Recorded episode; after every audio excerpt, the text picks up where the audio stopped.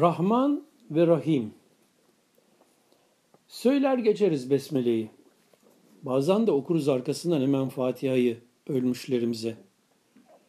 Oysa Fatihasız salat, namaz olmaz uyarısı yapılmıştır Resulullah sallallahu aleyhi ve sellem tarafından. İslam'ın Temel Esasları isimli kitabımızda bu konuya değinmiştik bir hayli.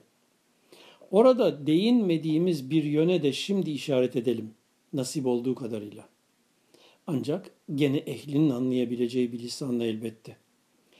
Kısaca besmele dediğimiz kelime bildiğiniz üzere Bismillahirrahmanirrahim'dir. Hem Kur'an okunmaya başlandığındaki ilk ayettir hem de ittifakla kabul edilir ki Fatiha suresinin ilk ayetidir. Bazıları da der ki Bismillah Fatiha'nın ilk ayeti değildir. Fatiha suresi Elhamdülillahi Rabbil Alemin diye başlar. Bu konuda geniş bilgi Elmalı Hamdi merhumun tefsirinde ilgili bölümde anlatılmıştır. Biz şimdi değişik bir soru ile konuya yaklaşarak buradaki tekrarın nedenini fark etmeye çalışacağız anladığımız kadarıyla. Bismillah eğer Fatiha'nın ilk ayeti ise Rahmanir-Rahim üçüncü ayet olarak niçin bir defa daha tekrar edilmiştir? Bismillahirrahmanirrahim Elhamdülillahi Rabbil Alemin Er-Rahmanir-Rahim Şimdi konuyu fazla yaymayıp dikkatinizi ilk ayet olan Bismillah'ın başındaki B sırrına çekeyim.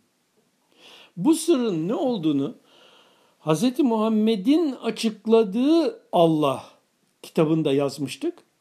Ve orada merhum Hamdi Yazır'ın Hak Dini Kur'an Dili isimli 9 ciltlik eserinin 1. cilt 42 ve 43. sayfalarında B harfinin manasıyla ilgili olarak özetle şu bilgiyi aktarmıştık. E mı müfessirin diyorlar ki bağının buradaki manayı ilsakı ya mülasebet ve musahebet veya istianedir. Bu tevile göre B ile başlayan Bismillah'ın meali Allah'ı Rahmanı Rahim namına demek oluyor ki bu da B'de mülabese manasına racidir. Bunun hasılı bir niyabet itirafıdır. Bir işe başlarken filan namına demek ben bunu ona izafeten, ona hilafeten, onu temsilen, onun bir aleti olarak yapıyorum. Bu iş hakikatta benim veya başkasının değil onundur demek olur. Bu bilgiyi hatırlayarak düşünürsek, B sırrının işaret ettiği şekilde ismi Allah olanın rahmaniyet ve rahimiyeti kişinin nefsinden zuhur etmektedir. Bu sebeple kişi gerek zahiri ve gerekse batıni yönünden rahmaniyet ve rahimiyet nimetlerine özünden gelen bir yolla erişmektedir anlamını çıkartabiliriz. Bu konuya İslam'ın Temel Esasları kitabında da daha detaylı yer verdik. Bundan sonraki ayette ise olayın afaki yani birimin algılayabildiği evrenini ele, ele alan yönüne işaret edilmektedir. Yani algılayabildiğin tüm alemlerde her ne varsa bunların hepsi onların da özlerinden gelen bir biçimde yani rububiyetlerinden özlerindeki esma bileşiminden gelen bir biçimde rahmaniyet ve rahimiyetin özellikleriyle varlıklarını devam ettirmektedirler birinci ayette uluhiyette kulluğun kişinin özünden gelen şekilde ve özüne dönük olarak meydana gelmekte olduğuna işaret edilirken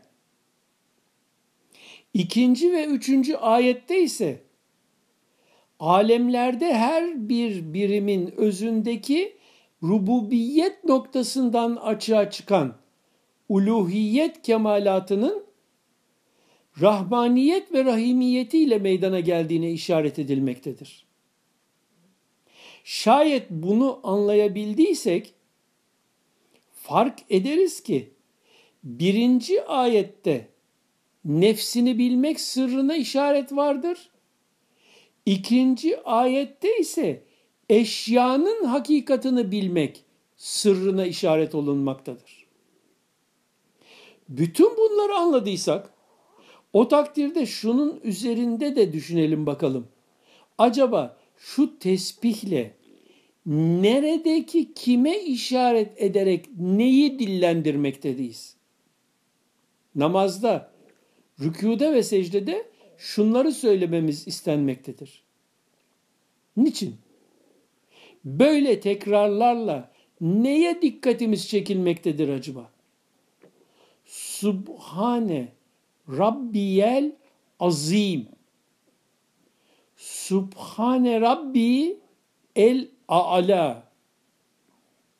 Subhan olan Rabbim ve onun azim ve ala oluşu ne demek? Bana bunu tekrar etmem söylenmekle ne fark ettirilmek, ne hissettirilmek isteniyor acaba? Allah idrakını nasip ede. Kolaylaştıra. Hazmını vere. 28 Şubat 2003 Rally NC USA